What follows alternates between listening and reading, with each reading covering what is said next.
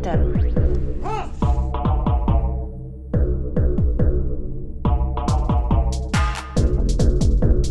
Berätta inte för mig om det svenska klassamhället.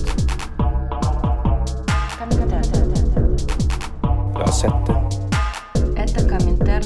Jag har växt upp i det. Jag hatar det. Vi går in. Snyggt. Hej Gaspar. Hej, Hur mår du? jag mår bra. Hur mår du? Jag mår också bra. Jag inser med viss skam att vi har dubbelbokat poddinspelning samtidigt som det är den här No support för Erdogan-demonstrationen. Men jag tror väl kanske att vi bokade först och datumet kom ut sen. Ja, ja, absolut till vårt försvar ska jag säga det. Jag ska också säga att du och jag har stått på många torgmöten med NCDK, bara du och jag och fem tacksamma, lite bistra kurdiska farbröder. Ja, det finns något eh, otroligt tappert i den, en sån grånad mustasch, och en äldre- 50-årig farbror liksom, i duggregn på Brunnsparken. Så är det. Eh, Tor, vi delar mick idag. Det är lite trångt här inne. Ja, jag är, jag är också här idag. Men jag ska mest ratta ljud. Och varför är vi fem i studion idag? Jo, därför att vi har två gäster, eller hur? Ehm, ja, Eh, Peter Åström hör till Riffraffs redaktion.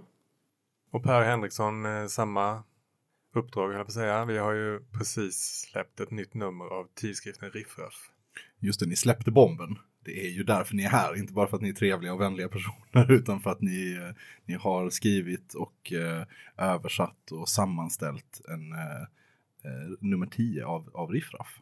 Ja, men så är det. Det Mm. kom ju här för ja, månadsskiftet april-maj.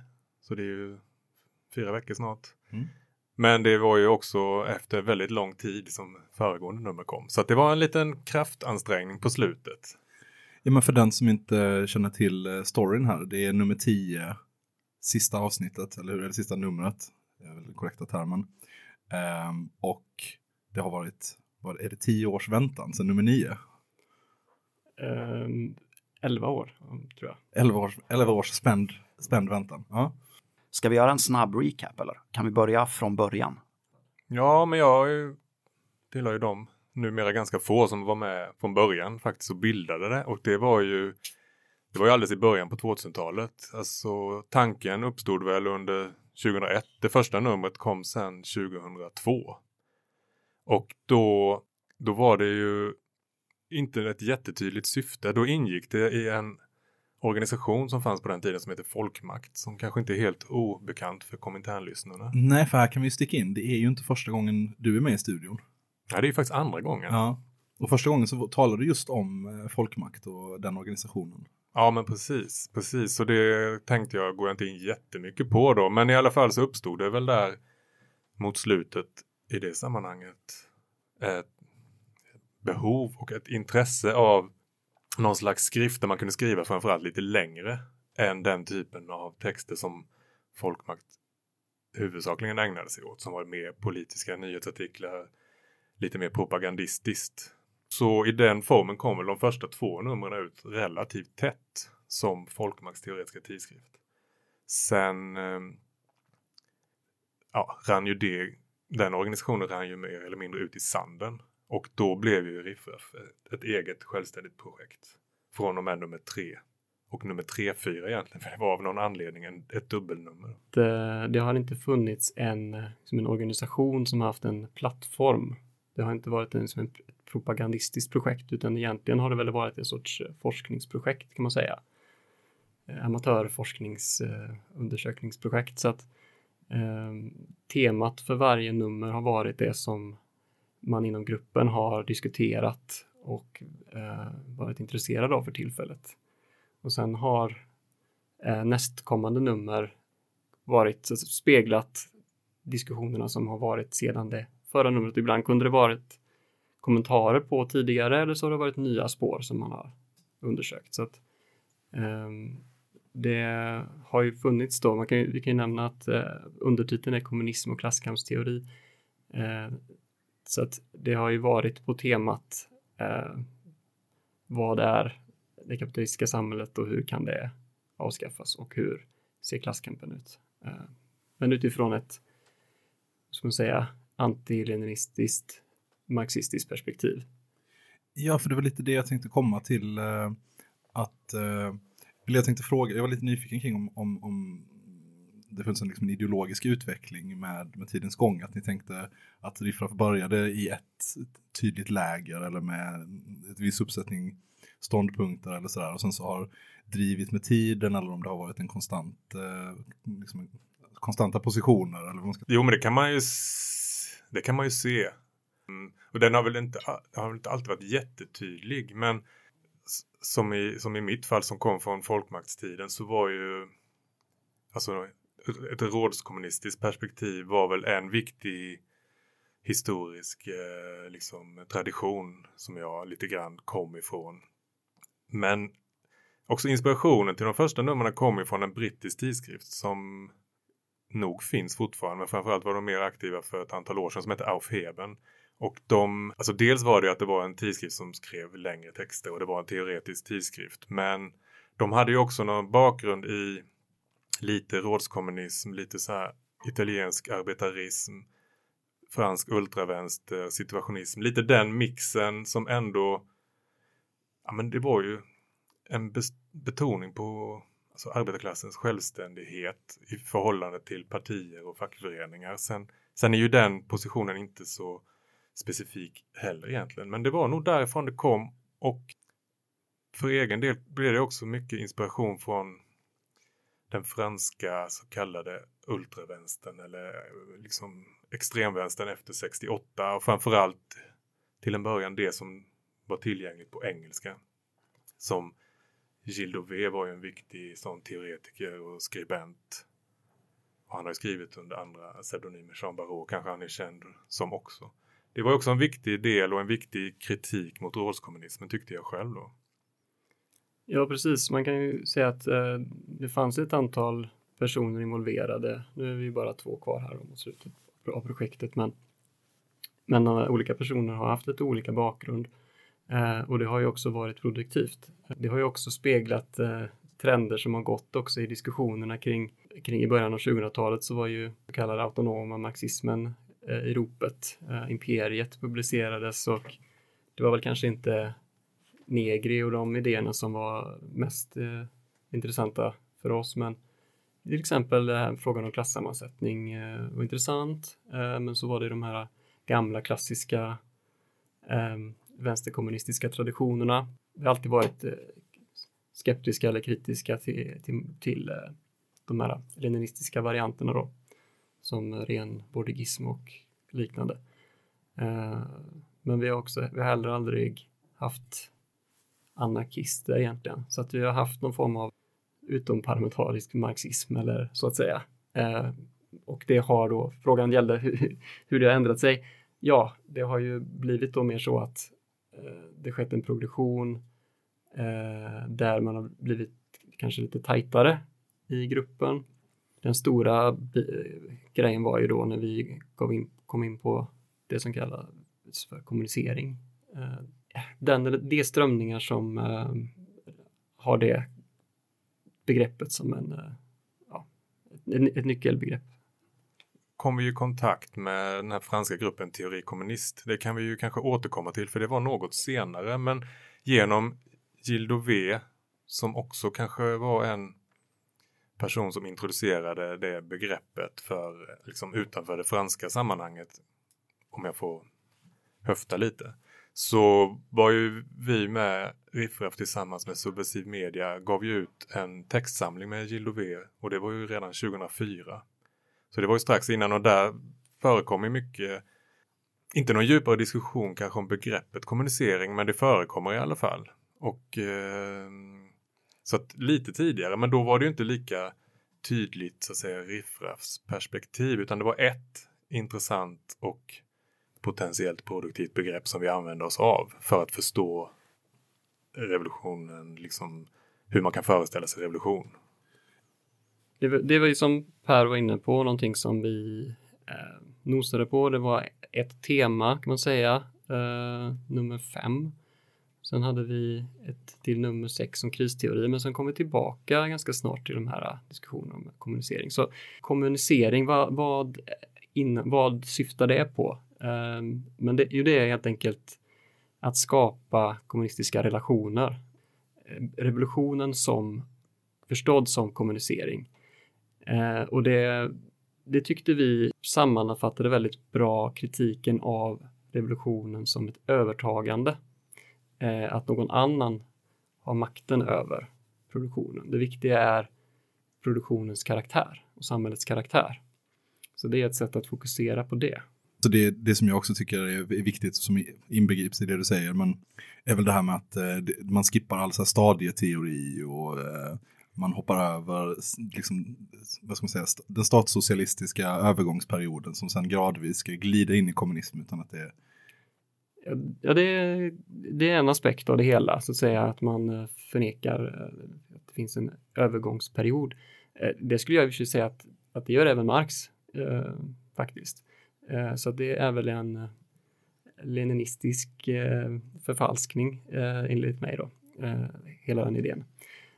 Men, men bortsett från det så, så är det ändå en sorts betoning på att man, man inte kan, alltså måttet på hur långt en revolution har kommit är i vilken mån som man faktiskt har transformerat eh, de mänskliga relationerna. Så att, eh, jag kan också nämna att det har ju sin bakgrund i Frankrike och eh, den miljön som uppstod i 68 rörelsen och så vidare. Men eh, eh, det finns ingen speciell, det var många olika grupper på den tiden. Det var ju en, ska man säga, en sorts revolutionär våg eh, då som den eh, var en del av. Så den är ju inte en papperskonstruktion utan den, eh, den har liksom ett, en, historia som är ett, ett sammanhang där den har uppstått.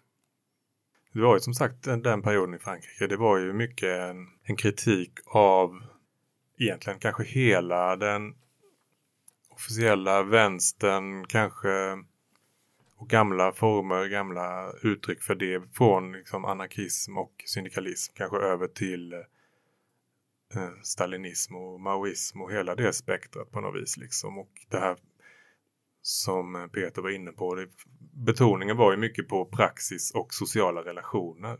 Där liksom kommunismen är själva görandet av kommunism, inte någonting som sen, sen kommer att infalla efteråt, utan eh, i en och samma process avskaffas de kapitalistiska liksom, relationerna. Alltså i grund och botten kan man ju, det viktigaste är ju liksom lönarbete och värde och kapital och sånt och sen genom att etablera kommunistiska relationer. Det är ju ganska abstrakt naturligtvis.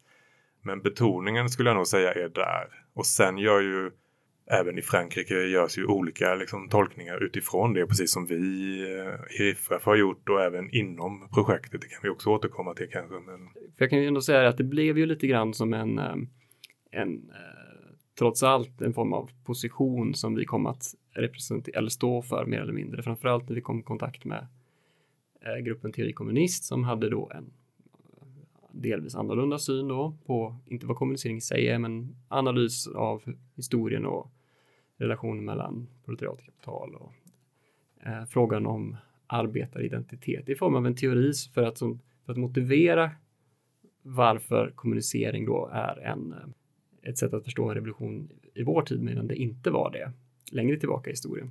Eh, men hur som helst så vi ägnade ju ett antal år åt detta och kom att knyta kontakter med systerprojekt som också hade nära band till Teori Kommunist och vi var också med och startade upp en internationell tidskrift som heter SIC eh, som publiceras i två nummer på både engelska och franska eh, med bidrag från de här olika projekten. Så det var lite grann av en mini-international under en, under en kort period kan man, väl, kan man väl säga då.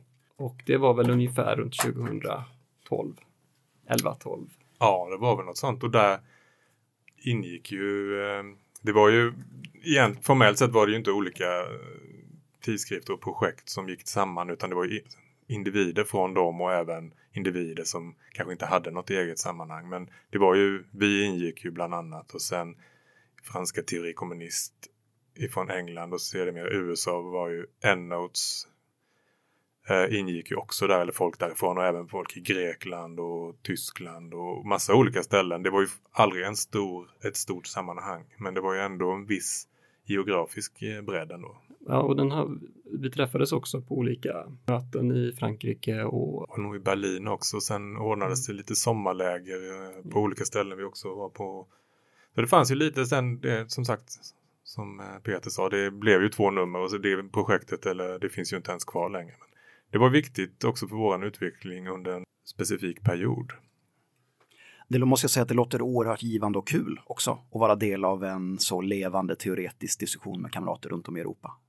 Ja men det var det ju verkligen och det, ja, det var ju väldigt inspirerande. Det var ju också och logistiskt intressant. Komma från olika bakgrund och miljöer, föra diskussioner. Helst skulle de ju ske på franska och engelska samtidigt med tolkning och annat. Och som eh, svensk tyckte man ju det var också väldigt jobbigt emellanåt. Men det var ju också givande. Det kom ju fram mycket. Det har ju publicerats en hel del texter som ändå står sig fortfarande som intressant att läsa. Och det var ju både teoretisk utveckling och lite analyser av mer konkreta kamper och, och skeenden. Och så att det var ändå ganska blandat så i sin eh, litenhet. 11, 12, 13 däromkring var väl eh, både de här första mötena sen när det bestämdes att det skulle bli ett gemensamt projekt och sen när de här numren, texterna till numren skrevs. Så, så det är ju ja, tio år sedan kan man ju säga lite grovt.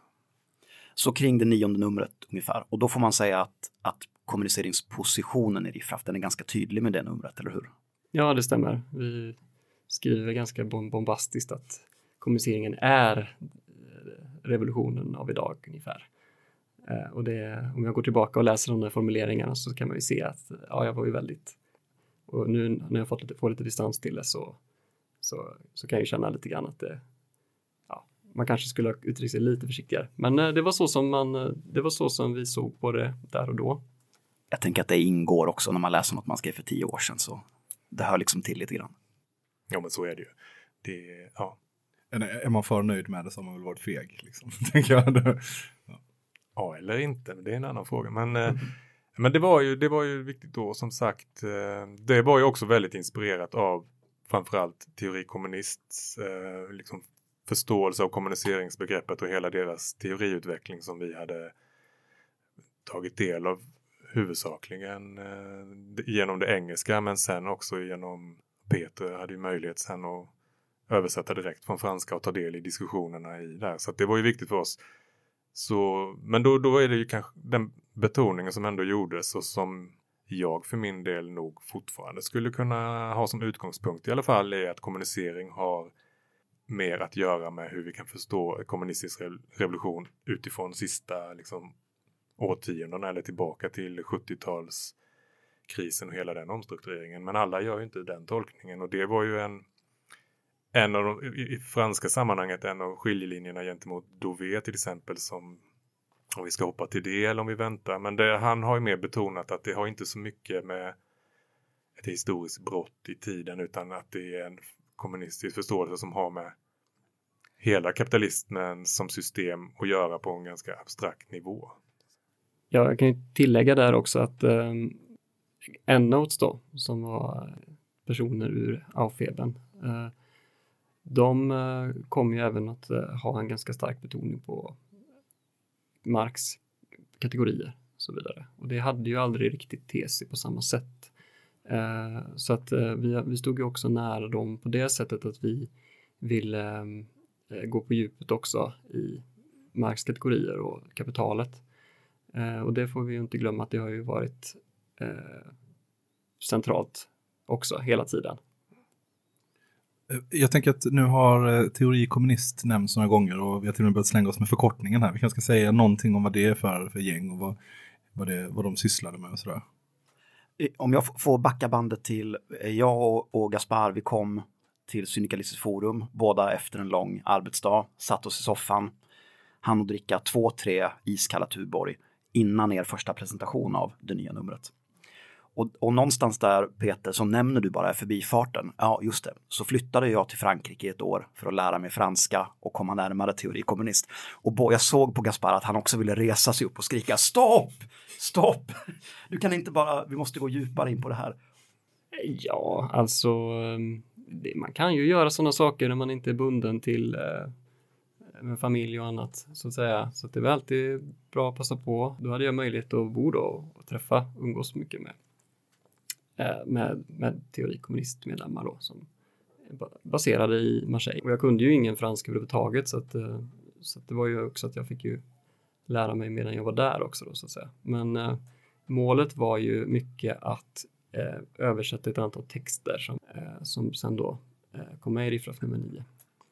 Eh, så att, eh, men det är ett bra sätt att, att lära sig. Det blir ju kanske väldigt specifika ord som man det brukar sägas om vår kamrat Johannes som var med i, i förra avsnittet och talade om eh, LaRouche-rörelsen. Att, att han kan läsa kapitalet på tyska men han kan inte beställa en öl. Jo, men det blir ju så lite grann. Fast sen när man väl bor där och umgås, då är det klart att då beställer man ju öl och sådär och umgås och lagar mat och sånt där. Men det är ju, det är ju bästa sättet att lära sig ett språk, att bo i landet. Eh, sen så när jag flyttade tillbaka till Sverige igen sen så, så pluggade jag franska på universitetet för att även få lite bättre ordning på grammatiken och sådär. Men, eh, nej, men det, det, jag syftade, flyttade ner det med det syftet och så tänkte jag att det skadar inte. Det, det har man ju alltid med sig. Ja, du levde, levde drömmen där, låter det som för mig.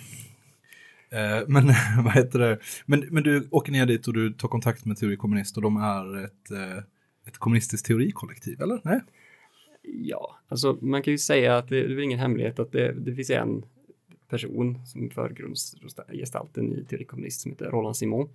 Och eh, han eh, had, var en del av en rådskommunistisk grupp på 70-talet som eh, eh, vad ska man säga, slutade vara rådskommunister och utvecklade i princip sin egen teori. Sen har det väl ett antal personer som har hakat på eh, där, men de har ju haft möten och utvecklats och gett ut sina nummer i pappersform då. Ungefär som Riffraff, fast de har hållit på under många fler år då. Eh, det finns ju många fler olika sorters tidskrifter som är i dialog med varandra och, eh, och sådär.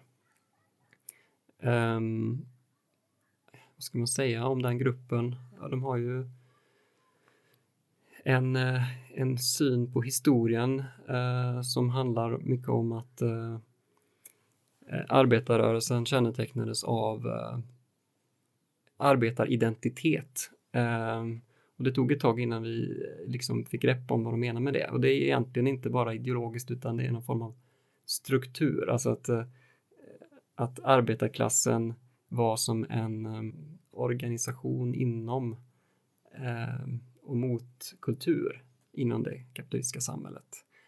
Eh, som om man tittar på alla sådana här ABF och eh, massparti, fackföreningar, eh, allt, allt det var uttryck för detta då.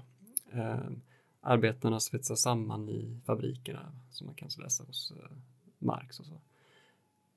Men att dels då så fanns det just den här arbetaridentiteten, det innebär, innebär en, eller innebar att det var e, den ena polen i kapitalets motsättning mellan, ja, motsättningen mellan proletariat och kapital bejakas, alltså att man, eh, man vinner sin, eh, i sin kamp mot motparten som är kapitalistklassen så bejakar man sig själv som arbetare. Och därigenom så leder det till att de revolutionära rörelserna eh, orsakar sin egen kontrarevolution. Eh, det är den historiska analysen, och, eller analysen utifrån den eh, grundläggande motsättningen. Då.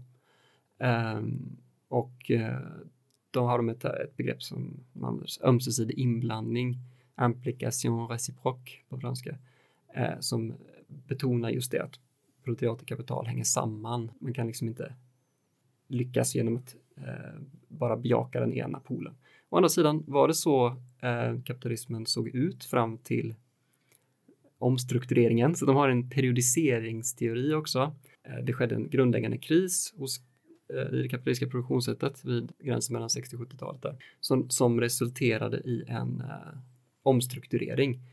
Eh, och det kan man ju dra paralleller lite grann till konceptet eh, klassammansättning och att kapitalet svarar på en arbetarklass som är ett problem och ett, ett hinder för rörligheten i systemet så att säga.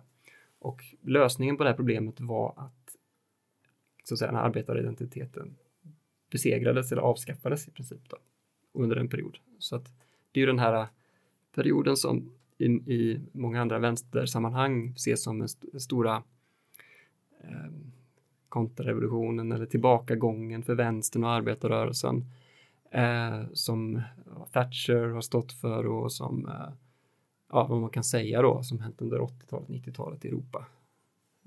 Men jag tror det är just det sista där tror jag är viktigt för att förstå det, både teori kommunist och kanske vad jag skulle säga är kanske mest inspirerande med kommuniceringsperspektivet är att förstå det lite grann som att den här omstruktureringen efter kamperna kring 68 och efter och inte bara i Frankrike då såklart utan kanske för kapitalismen som sådan. Att man förstår det lite grann som en kontrarevolution. Det var också ett nederlag för en specifik form för proletariatets kamp och en specifik liksom, struktur för kapitalförhållandet. Alltså utifrån kanske hur eh, de stora fabrikerna var liksom den strukturerande principen för proletariatets sammansättning och, och att det då ändrade sig och sen istället för att bara se massa olika uttryck efter 70-talet framåt som eh, globalisering och finansialisering, nyliberalism och massa sådana uttryck som vi har så gör TC, utvecklar det till en sammanhängande, liksom en,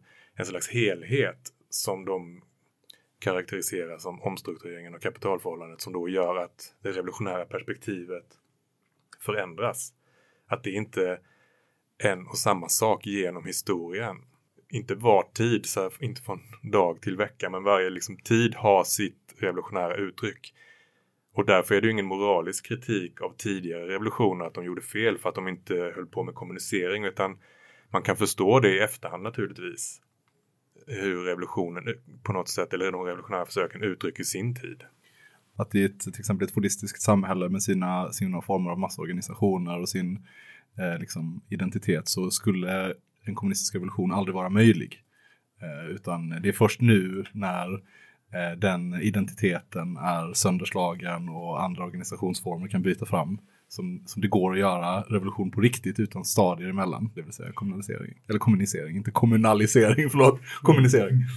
Ja, det här är ju en, en sån, det har funnits en debatt då mellan teorikommunist och andra grupper då och det har ju kritiken mot dem riktats eller formulerats på det sättet att eh, Eh, först nu äntligen visar det sig vad som hela tiden har varit det enda sättet att göra revolution och, eh, och, och då vet jag ju det att eh, teorikommunist har alltid hävdat att historien har ju alltid varit öppen. Man, det fanns ingenting givet på förhand att det skulle bli så. Men i efterhand, när man tittar på den, vad som hände, så kan man förstå, så att säga, nederlaget. Det, det blir ju väldigt så grundläggande filosofisk fråga om determinism. Man kan ju nästan, det kan man, ju- så kan man resonera inom alla områden, men eh, jag tycker det är bättre att ha ett försök att förstå historien och förklara, en, försöka ge en förklaring till vad som har hänt än att inte göra det med rädslan för att den ska vara liksom för att riskera att hamna där. Jag, jag kan ju bara säga det att teorikonist hävdar inte att det var omöjligt. Mm. Där teorin någonstans gör ju också historien begriplig då. Annat än att det bara är en radda helt disparata händelser och, och enskildheter utan historien är ju, det är den ju fortfarande, historien är ju öppen framåt men på ett sätt stängd bakåt. Och jag tror att de betonar det och det har väl varit kontroversen med Gilles Dauvé till exempel. Och även då inom Aufheben då, och som då lite grann råkade i kris på grund av kontakterna med teorikommunist, där det blev då gammalt gäng, eller ett gäng, en del av gruppen helt enkelt, eh, fortsatte som Aufheben och en annan del fortsatte som eh, startade en tidskrift som heter Endnotes efter en längre tids diskussioner. Men vi har ju, vi har ju i, alltså, det här är ju ganska mycket och komplext såklart, men vårt åttonde nummer som ju är så att säga det tyngsta hittills, eller ja. Det, är ju, det innehåller ju väldigt mycket texter av teori kommunist men också en del av diskussionen med Gilles Dové och hela diskussionen mellan dåvarande Aufheben och teori kommunist som ju var den vägen som åtminstone jag fick kontakt eh, med hela den här problematiken. Och där finns ju också en del eh, kortare introduktionstexter där TC förklarar sin egen bakgrund och det är en intervju som eh, Peter var med och gjorde till exempel som också klargör vissa av de här frågorna om man är extra intresserad av just teori kommunist. Ja, ska vi fortsätta röra oss kronologiskt? har vi haft en kronologisk tråd? Jag tror att vi har varit ganska kronologiska. ja, men då kan vi väl fortsätta göra det. Jag tänkte precis börja dra loss som endnotes och grejer. Men ja, okej, vi... eller börja ställa frågor om endnotes. Men skitsamma, ja, du har den, eh, du vill göra den Ja, men för jag grejen. tänker att vi befinner oss nu någonstans i uppehållet mellan nummer 9 och 10. Ja, nej men det är väl det vi gör egentligen. Både de här erfarenheterna kring det här gemensamma internationella projektet, också ett slags intern diskussion eller liksom lite teoretisk eh, motsättning som också kom till uttryck i texter redan numret från nummer sju av en som då ingick i Riffra som heter Marcel och som också kom från gamla Kämpa Tillsammans, den här mer auto, autonomistiska gruppen från Malmö som också skrev om kommunicering men på något sätt kom att utveckla en egen variant av det som också ledde till ganska infekterad diskussion för det är också ifrågasatte eh, ganska grundläggande premisser för både RIFREF som projekt men den, det är liksom teorin som vi hade kommit att utveckla den. Och då var det ju också ett par nummer diskussion kring det. Där även framförallt tror jag ett par från Teori Kommunist skrev egna inlägg till det för den texten cirkulerade också på engelska. Hur, på vilket sätt skilde sig, er, skilde sig era tankar om, jag vet inte ens om vi talar om kommunicering längre specifikt, eh, och eh, då eh, Kämpa Tillsammans eh, kollektivets tankar om det här? Egentligen så var det väl inte Kämpa tillsammans-kollektivet eh, så sett, eh, utan eh, Marcel då, eh, han eh, skrev en text eh, som hette Angreppets och undandragandets kommunism. Han betonade en form av kommunism som att dra sig undan, att arbetarklassen drar sig undan sin situation som proletariat och det är, det, det är så som revolutionen ska förstås. Medan, ja, vi som är kvar här, eller sitter här, eh, tyckte att det var en väldigt problematisk inställning att eh, se det som att man kan att man drar sig undan, utan det är snarare en, en konfliktsituation då. Eh, per och jag uppfattade det som att det var en form av eh, alternativistisk syn eh, som eh, kan leda till ja, liv, livsstilistiska så att säga ehm, slutsatser.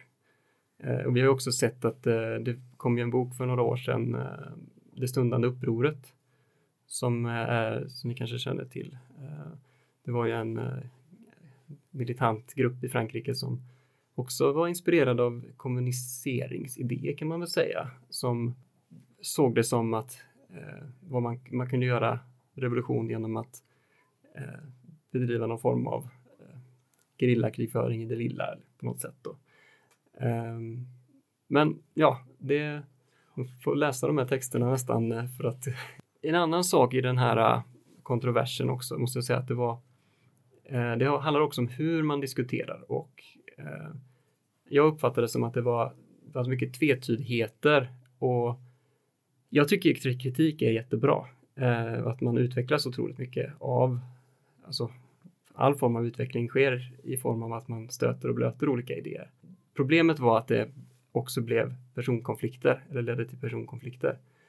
Per och jag, vi, vi ville inte riktigt släppa den här eh, kontroversen eftersom vi, var, vi ville själva på något sätt också komma till rätta med var vi stod och sådär och ville utveckla en ståndpunkt. Och då gjorde vi det också i, form, eller kritikform. Eh, men det kan ju också bli känsligt då. Eh, så att, vad ska man säga, vi kände oss tvingade för, för att, vad ska man säga, gå till botten eh, med de här tankarna att fullfölja detta. Och det blev ju under flera års tid. Så blev det ju också en form av att man eh, höll den här konflikten då hölls vid liv på ett sätt. Eh, så det var ju, det var ju en, det var en jobbig grej för alla inblandade kan man ju säga. Men Det tror jag vi alla som har varit organiserade i vänstern mer än sex månader alltså känner till den här hur teori eller så här teoretiska konflikter glider in i personkonflikter som glider tillbaka in i teori, ja, hur, hur det där ofta eh, är svårt att skilja på och eh, Det blir inte bättre när man eh, diskuterar över internet och det är det mejl som skickas som man kan misstolka. Så att eh, jag tror faktiskt att det är en, eh, var en faktor som spelade in där. För nu så här i efterhand kanske, det kanske var redan så med nummer nio. Det, som jag sa innan och som vi nog menar varför det blev så viktigt var ju för att det berörde ju grundläggande liksom teoretiska ah, begrepp och, och ståndpunkter och sådär så blev det också väldigt viktigt. Tyvärr blev det nog så att folk utanför eller läsarna av nummer nio till exempel med Riffraff kanske många såg bara formen och diskussionen och eh, avfärda den för att det berörde inte dem. Men det tycker jag fortfarande, diskussionen rör fortfarande viktiga problem för en kommunistisk teori. Och det har vi nog tyckt, det har väl blivit också lite Riffraffs form och det har ju också, om vi sen eh, tänker på det nya numret, så är det ju en annan typ av teoretisk konflikt som också kommer till uttryck i nästa nummer igen då, alltså nummer 10 och också en del förklaring till att det tog så lång tid. Men jag tycker fortfarande frågorna är viktiga och det var inte så att det var tre eller fem personer som eh, tyckte olika i specifika frågor utan det berörde ju samhälleliga problem och hur man förstår dem. Det var ju inte så att varken Marcel eller tolkningarna som vi skrev är helt unika utan det man kan ju känna igen argumentationen och sättet att förstå som ett samhälleligt fenomen och det är därför det är intressant också att gå till botten med det. Ja, och sen så min inställning har ju alltid varit att eh, det är inte vi eller jag som person som är viktig. Jag, är, jag vill komma framåt teoretiskt, jag vill förstå världen eh, och eh, att skriva och diskutera, kritisera, det är en del av det. Ja, och det tror jag själv att jag har gjort mig skyldig till i olika organisatoriska sammanhang, att man nästan kan bli lite hänsynslös. Eh, för att man är så här, bara, ah, men det här, det vi sysslar med nu, det är faktiskt viktigt på riktigt. Och, och att man är lite stolt och högfärdig kanske när man är lite yngre. Jag vet, känner, för mig personligen. Jag, jag sånt. håller med dig, men sen kan jag också säga det att mm, eh, sen har man ju själv läst Marx och hans kritik av olika personer och Marx kritik av Proudhon och andra och, och det, det, de texterna är ju inte intressanta för att man är, det är så fantastiskt spännande vad Proudhon skriver utan det är ju för att man vill, Marx utvecklar någon teori där i, i kritikform. Men vid det här laget så är ni bara två kvar. I praktiken lite också senkommet för under några år så var det egentligen bara en kvar. För att vi hade ju också med, med Peter och jag så att säga vi kommer att utveckla olika alltså, riktningar utifrån de här teoretiska frågorna. Och det var ju efter förra numret då som också handlade, där var vi fortfarande ense liksom kring problematiken kring kommuniceringsperspektivet, kanske med utgångspunkt i teori kommunist men ändå försöka göra något eget av det. Men eh, sen, kom, ju- ja, sen kom ju Peter att lite grann alltså utveckla en kritik av hela det perspektivet och hela den miljön som, eh, som också rörde väldigt grundläggande frågor som också ställde mycket på ända för projektet. Men eh, det kan ju Peter själv liksom redogöra kort för att peka på vad det, vad det var och vad, vad kritiken grundade sig på. För den konflikten är någonstans central för det här numret, eller hur? Eh, ja, det är riktigt. Eh, sen har ju jag och Per alltid eh, varit vänner och sådär. Så att, men det är en, en teoretisk intressant konflikt om man får säga det själv på det sättet. Eh, efter nummer nio, då har vi fokuserat mycket på teori kommunist och hela den problematiken. Eh, vi, då bestämde vi att vi skulle undersöka närmare relationen till eh, kapitalet och Marx kategorier.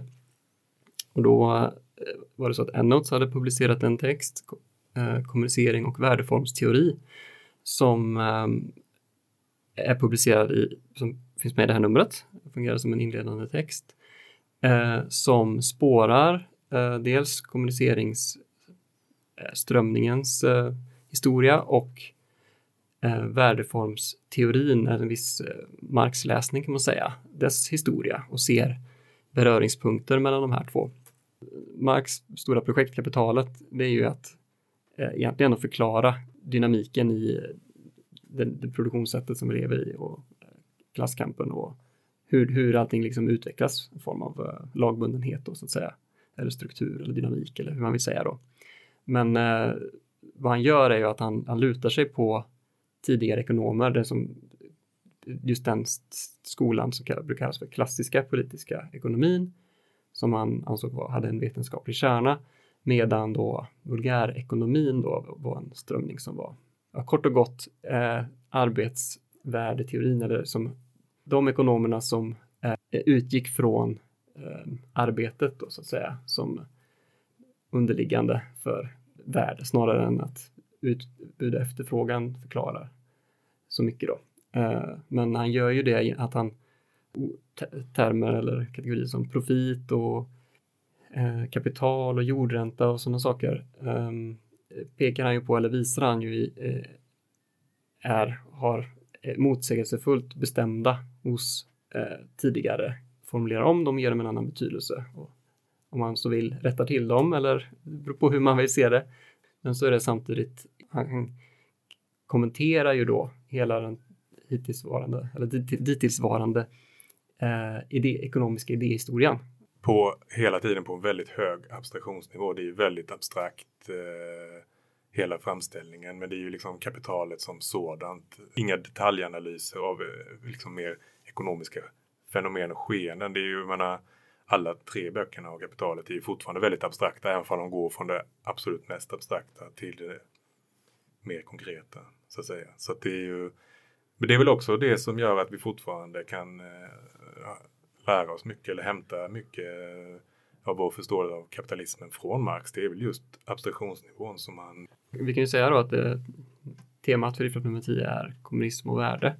Och eh, å ena sidan då, vad är kommunism? Å andra sidan, vad är värde? Och den här eh, inledande texten eh, av Endnotes eh, tar upp eh, kritiken av den så kallade traditionella marxismen. Ja, Marx säger att eh, det är bara arbete som skapar värde och eh, kapital är självförmerande värde, värde som i penningform eh, köper sig arbetskraft, produktionsmedel, sätter det i arbete, producerar varor, säljer varor, säljer dem med ett värde som är högre än det så att säga, eh, ursprungliga. Eh, och eh, en som traditionell marksläsning eh, är ju då att eh, när arbet, den tid som arbetaren eh, arbetar utöver eh, vad den får tillbaka i lön är mervärde. Och det här mervärdet tillfaller eh, kapitalister, jordägare med flera. Och, eh, det är ju en aspekt av Marx teori. Eh, och man kan, ju, det, man kan ju dra fördelningspolitiska slutsatser av det. Det är, vad ska man säga, allt ifrån socialdemokratin till stalinismen eh, formulerar egentligen problemet som sådant att kapitalisterna får för stor del av kakan eller de ska helst inte finnas alls så att arbetarna ska få en större del av kakan. En mer radikal marxläsning eh, som har många olika namn eh, skulle istället då betona eh, det kapitalistiska systemets dynamik. Just det att det är ett varuproducerande produktionssätt, eh, att eh, det är inget produktionssätt som är inriktat på tillfredsställa behov utan man, eh, det är inriktat på att ackumulera en form av abstrakt rikedom istället. Och att eh, samhället behärskas av en opersonlig makt. Allmänt sett. Skulle du vilja tillägga någonting där Per? Nej, men det, det är väl en grund. Jag menar när Marx pratar och när Marx tolkare pratar om värdelagen som reglerar hela den kapitalistiska ekonomin så är det just den typen av abstrakt rikedom och logiken som driver på, på, på det som är, ja, karaktäriserar kapitalet. När man synar det här lite i sömmarna så, så ifrågasätter man även liksom vart, man är, vart man vill som kommunist. Um, och du var inne lite på det med både stalinismen och socialdemokratin. Att på något sätt, så länge man har den förståelsen av värde och av, av marxismen så, så blir kommunismen att eh, ja, men det blir en fördelningsfråga. Jag ska ha hela kakan, jag ska få all min lön för hela min arbetstid. Och sen tar det lite slut där. Eh, eller kan, det gör det väl inte riktigt i typ stalinismen. Men Nej, men en annan aspekt är också den produktivismen kan man säga. Eh, att det är inget problem med att eh, vara arbetare. Snarare ju fler arbetare desto bättre då. Låt oss göra om bönderna till arbetare. Hela liksom Sovjetprojektet var i princip att proletarisera befolkningen, göra dem till arbetare. Så att det kan man ju se att det, det som tidigare den industriella revolutionen i väst har lyckats med, det var det som gjordes i med liksom mm, i, under rött flagg då. Jag får knyta tillbaka lite till eh, alltså, teori kommunistidé där om eh, eh, arbetaridentiteten. Så blir det liksom som att arbetaridentiteten i alla fall segrar i Sovjet. Eller liksom ja, på ett ideologiskt plan. Liksom. Eh, och då, då får man, hur skulle, den intressanta nästan som en science fiction eh, roman. Hur skulle ett samhälle se ut där arbetaridentiteten segrar på ett ideologiskt plan men kapitalet finns kvar? Oh, det var faktiskt det som hände. Jag tycker det är kittlande att tänka på det sättet. Eh, men då får man ju, kommer man ju oundvikligen fram till frågan eh, Ja, men hur skulle kommunism se ut då? Om det inte bara var arbetaridentiteten som, eh, som segrar utan faktiskt så att klasserna, eller så, klassamhället skulle upphävas. Ja, och om man då ska gå in i detalj hur det skulle kunna gå till så är det ju, det är ju väldigt svårt. Men eh, mycket kring de här diskussionerna handlar om att det blir, man fokuserar på en negativ kritik. I princip eh, kommunistiska relationer är de som inte följer kapital, kapitalets logik så att säga.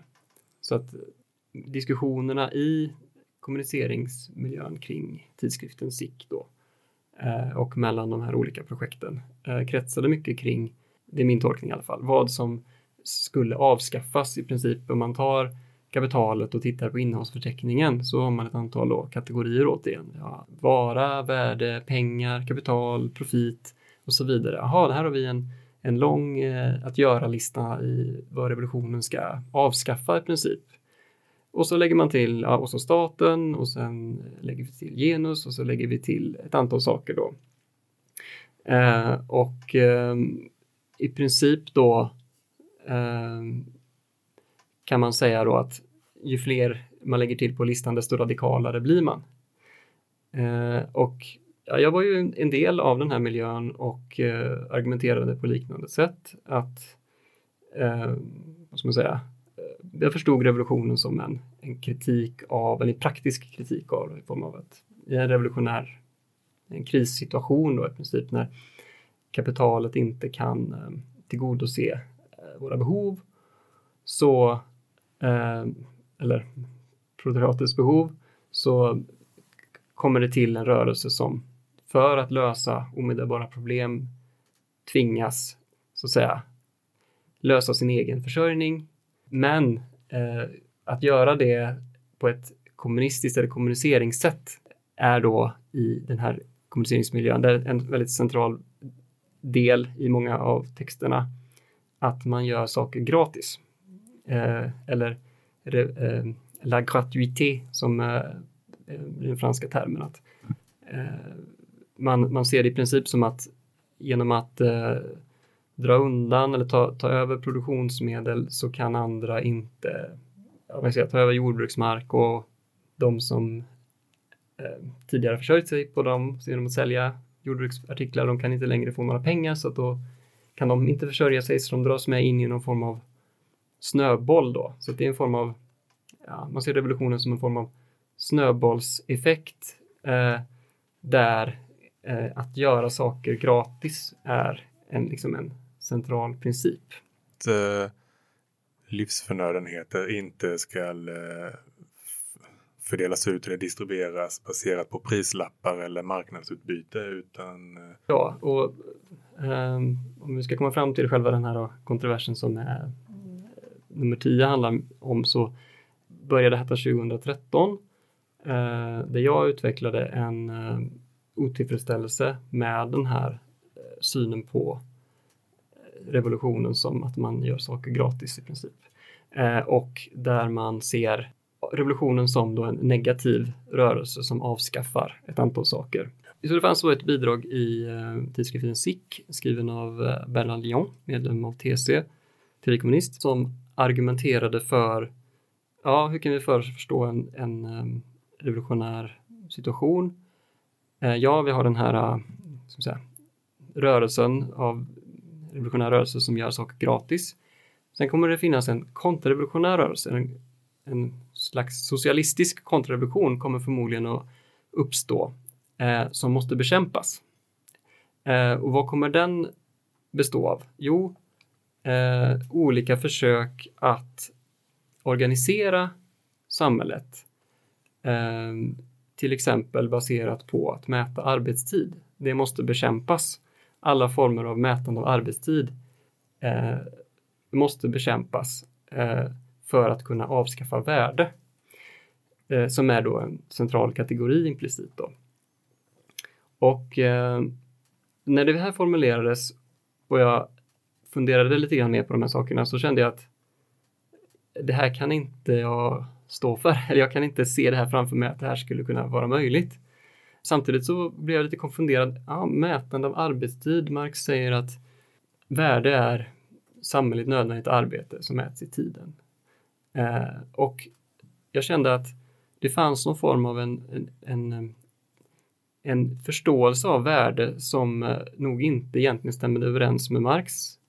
Jag behövde gå tillbaka till Marx och kapitalet kan man säga.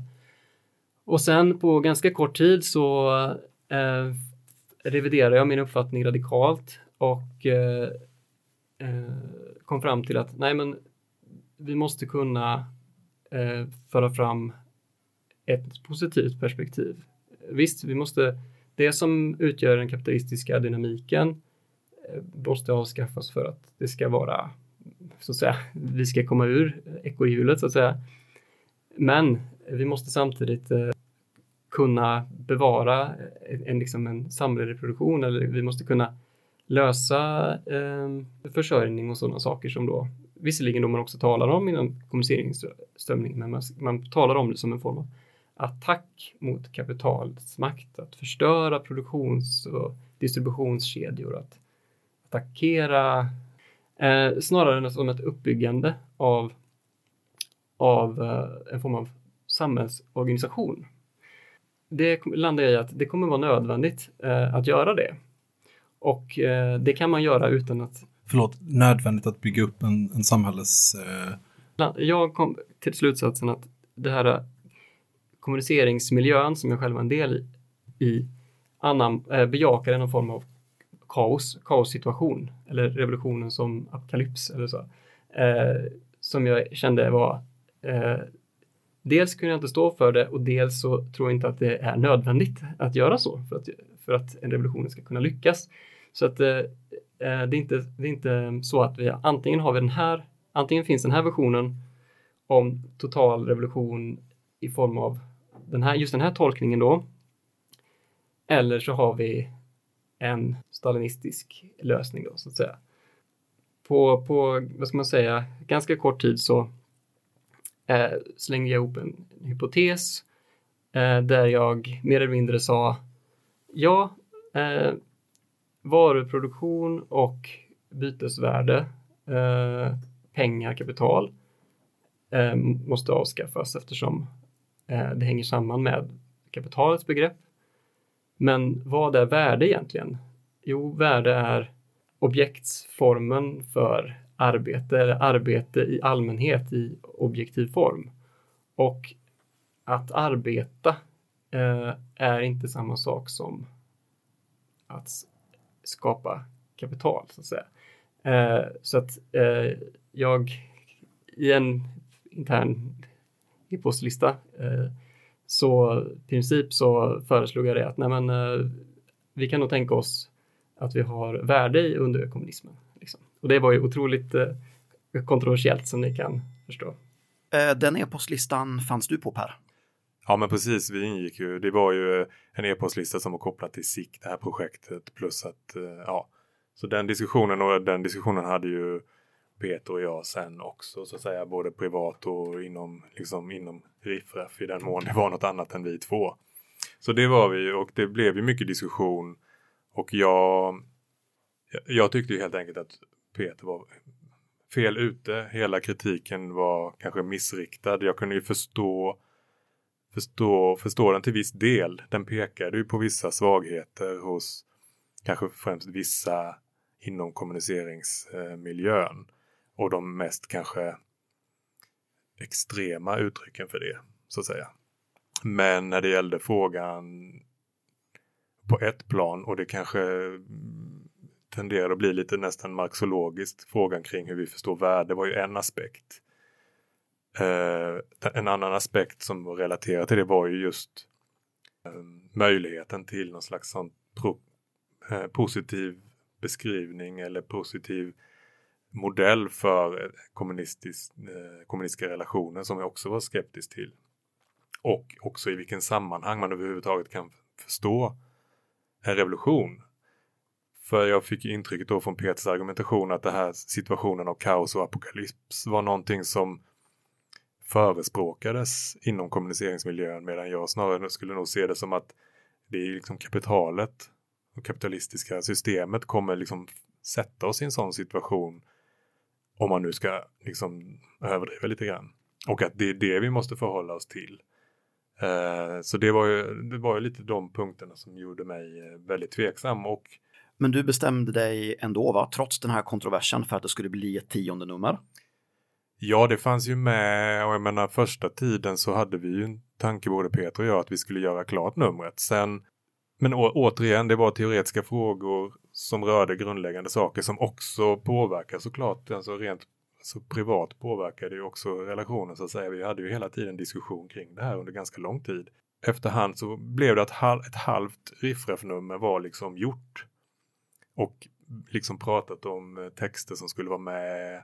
N-åtstexten var ju i stora delar åtminstone grovt översatt. Vi, hade ju, vi har ju ja, två andra texter kring eh, värdeteori och, eh, och arbete som var från ett ryskt sammanhang på 20-talet som är väldigt viktiga för den här värdeformsteoretiska idéhistoriska utvecklingen. De var delvis gjorda. Jag, hade ju, jag kände ju väldigt starkt behov av att själv försöka formulera mig i, i det här eh, i kontroversen. Peter var ju inne på att skriva samman, alltså skriva samman sin kritik i en riktig text. Och sen av olika anledningar, det hade ju inte bara med detta ja, det har ju liksom med hela livet och tillvaron och, och, och små resurser och allt möjligt så blev det att till en början skulle Peter inte skriva sin text, det var han också tydlig med. Jag ville ändå skriva någonting, jag hade ändå gjort en del arbete som eh, jag då skulle försöka skriva om så att det blev begripligt utan att ha en annan text att förhålla mig till. Så det blev mycket var en rekonstruktion av hela diskussionen och argumentationen som jag sen skulle förhålla mig till ett väldigt otympligt sätt. Och sen liksom gick åren. Jag vet inte hur många gånger jag har sagt till folk som har frågat att ah, det ska komma ett nummer kanske efter sommaren eller efter jul. Eller det har jag nog sagt flera gånger och sen går ju åren. Och det är klart att det framstår lite fånigt så här efterhand. Elva år går ju fort uppenbarligen. Men så kom det, vi kommer liksom åter tillbaka till att diskutera de här sakerna. Jag upplevde att Peter gjorde en, en liksom delvis revidering av sin gamla kritik som också gjorde att det gick lättare att diskutera de här frågorna igen och sen blev det sen, ja, sen något år tillbaka att Peter skulle skriva sin text som både kopplade an till hans gamla kritik men där han står nu liksom och det blev också en spåre för mig att göra färdigt min egen text och avsluta de här sista texterna som inte var helt klara för att jag kände också en frustration av att ha ett halvfärdigt nummer i ett projekt som riskerar att bara rinna ut i sanden. För mig personligen tyckte jag det var synd och väldigt frustrerande. Men jag insåg ju då också att blir det ett tionde nummer med det här materialet så kommer det också bli det sista. Räknar man på det som vi skriver lite skämtsamt på slutet, det är ändå tio nummer på 20 år låter ju bättre än ett nummer vart elfte år. Jag, jag, tycker ändå i det sammanhanget, eh, just med att saker tar tid, eh, det tar tid att läsa kapitalet om man vill göra det på allvar. Eller vad det nu är man vill utforska på djupet. Eh, och, så att som Per sa, livet kan komma emellan. Lust också, det går inte annars.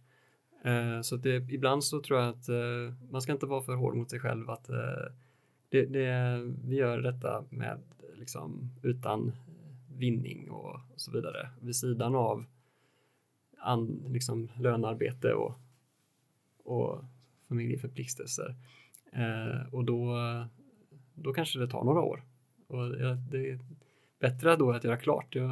Det är alltid frustrerande att ha saker ofärdigt men, eh, men det, är, det är klart att eh, det är ju inte kanske bra tio år då eh, mellan varven. Men men jag tycker inte alls att ni ska vara kritiska där, utan jag tycker att det är jätteinspirerande att ni har haft ett 20 år långt teoretiskt projekt där ramen för innehållet liksom har flyttat sig med er teoretiska utveckling också och stötts och blötts genom kritik.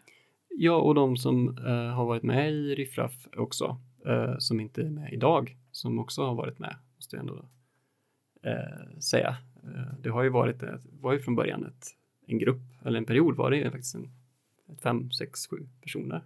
Ja, till och med, till och med några till. Det så det var ju lite olika hur aktiva man var. Då, då, då var det diskussioner på ett annat sätt. Då var ju också projektet nytt. Då, hade de, då var det lättare att ha fler och öppnare idéer på vad man vill ta upp och diskutera. Sen, eh, och så lite grann kan man ju då hamna i att man betar av ett antal teman, ett antal texter man vill ha med. Vi har ju, det är ju en viktig del av projektet har ju också varit att vi har översatt texter från främst kanske engelska men en del franska och tyska för, för att på ett sätt kunna introducera de här. De har varit viktiga för vår teoretiska utveckling men också att kunna relatera till en internationell diskussion. Och bara tio år tillbaka i tiden och ännu mer 20 år tillbaka i tiden så såg den formen för den typen av diskussion också annorlunda ut. Så, att säga. så det har ju varit en aspekt. Vissa har väl upplevt att det har varit lite för mycket översatt och för lite egenproducerad text. Andra nummer har det varit en annan betoning. Men eh, det är ju, vi har ju vi har gjort det för våran egen del. Det har varit viktigt för oss. Liksom. Vi har ju någon tanke på en läsare har man ju om man ändå skriver det. Men det viktiga har varit för oss. Men samtidigt så har vi inte heller sett på oss själva som så unika att ingen annan skulle vara intresserad av åtminstone någonting av det vi har att säga. Så att I perioder har det ändå lästs och diskuterats hyfsat flitigt givet omständigheterna. Den sista tiden har det ju naturligtvis inte varit mycket av den varan så att säga. Men äh, vet ni vad, det, det, det känns nästan frustrerande för det känns som att jag har skrapat på ytan av massa spännande saker och då hade vi en, fick vi ändå inte igång någon eh, Marx och Hegel-grej och vi kunde inte fördjupa oss i kapitalets omstrukturering på 60-70-talet. Och det finns sjukt mycket att tala om. Men eh, nu eh, viftar Andreas entusiastiskt med, med fingret som en annan IS-krigare och vill säga någonting. Ja, men jag tänkte säga det att är man, vill man verkligen grotta ner sig i era respektive positioner, ja, men då får man faktiskt köpa numret. Då köper man numret och läser det. Var, var gör man det om man bor i Säffle eh, eller något sådär?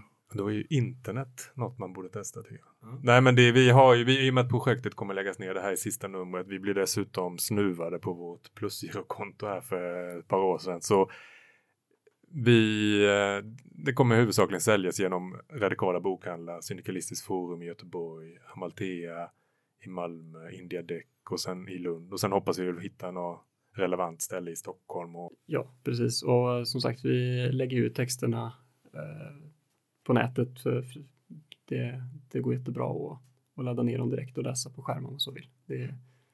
Jag tänker att vi länkar Riffraffs hemsida i avsnittsbeskrivningen också så får man tillgång till hela textarkivet där. Eh, har ni något annat ni vill eh, plugga eller berätta om? Eh, som ni ska göra i framtiden eller som ni är involverade i just nu som ni tycker kamrater runt om i landet borde ha koll på?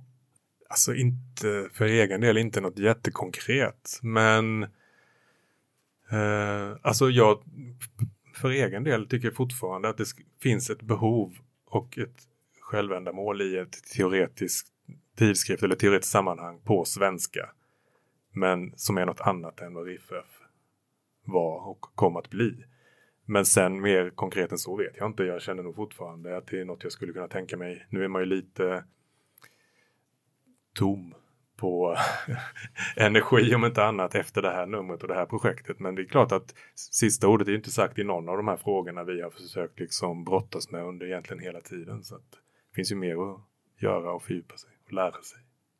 Nej, men jag kan ju också säga det att eh, uppmuntra verkligen de som lyssnar på det här att uh, Eh, det är otroligt givande att eh, ha en studiegrupp eller en eh, ett projekt där man under längre tid utvecklas i diskussioner med andra. Och, och sen vilket uttryck det får, om det bara är att man träffas och, och pratar internt eller om man publicerar sig på olika sätt i tidskriftsform eller i, på en blogg eller någonting liknande. Det, det, det beror på omständigheterna hur man väljer att göra men eh, jag tror mycket på det här att man eh, hittar likasinnande eller eh, gör saker tillsammans eh, och att, att man faktiskt kan följas åt eh, under flera års tid. Eh, det, tror jag, det tror jag kan vara bra och det kan eh, också, man kan hjälpa varandra på ett sätt. Eh, jämfört med om man ska sitta på sin kammare och, och klura på saker. Och även när man då skriver då att man har stöd eh, av ett kollektiv som ger eh, synpunkter både på innehållet och, och formen så blir man så mycket nöjdare sen med det som kommer ut.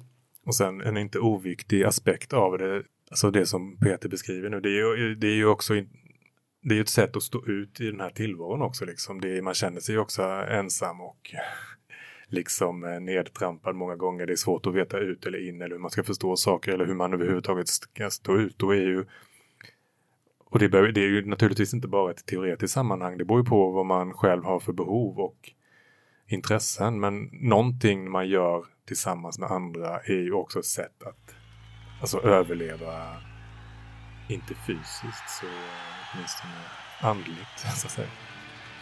Det var ett väldigt fint eh, avslut tycker jag. Eh, tack eh, Peter och Per för att ni kom hit och för 20 år i kommunismens eh, tjänst. Eh, Tor, du har suttit här tålmodigt och svettats och skött ljudet i en och en halv timme. Vill du säga någonting avslutande? Nej, det vill du inte.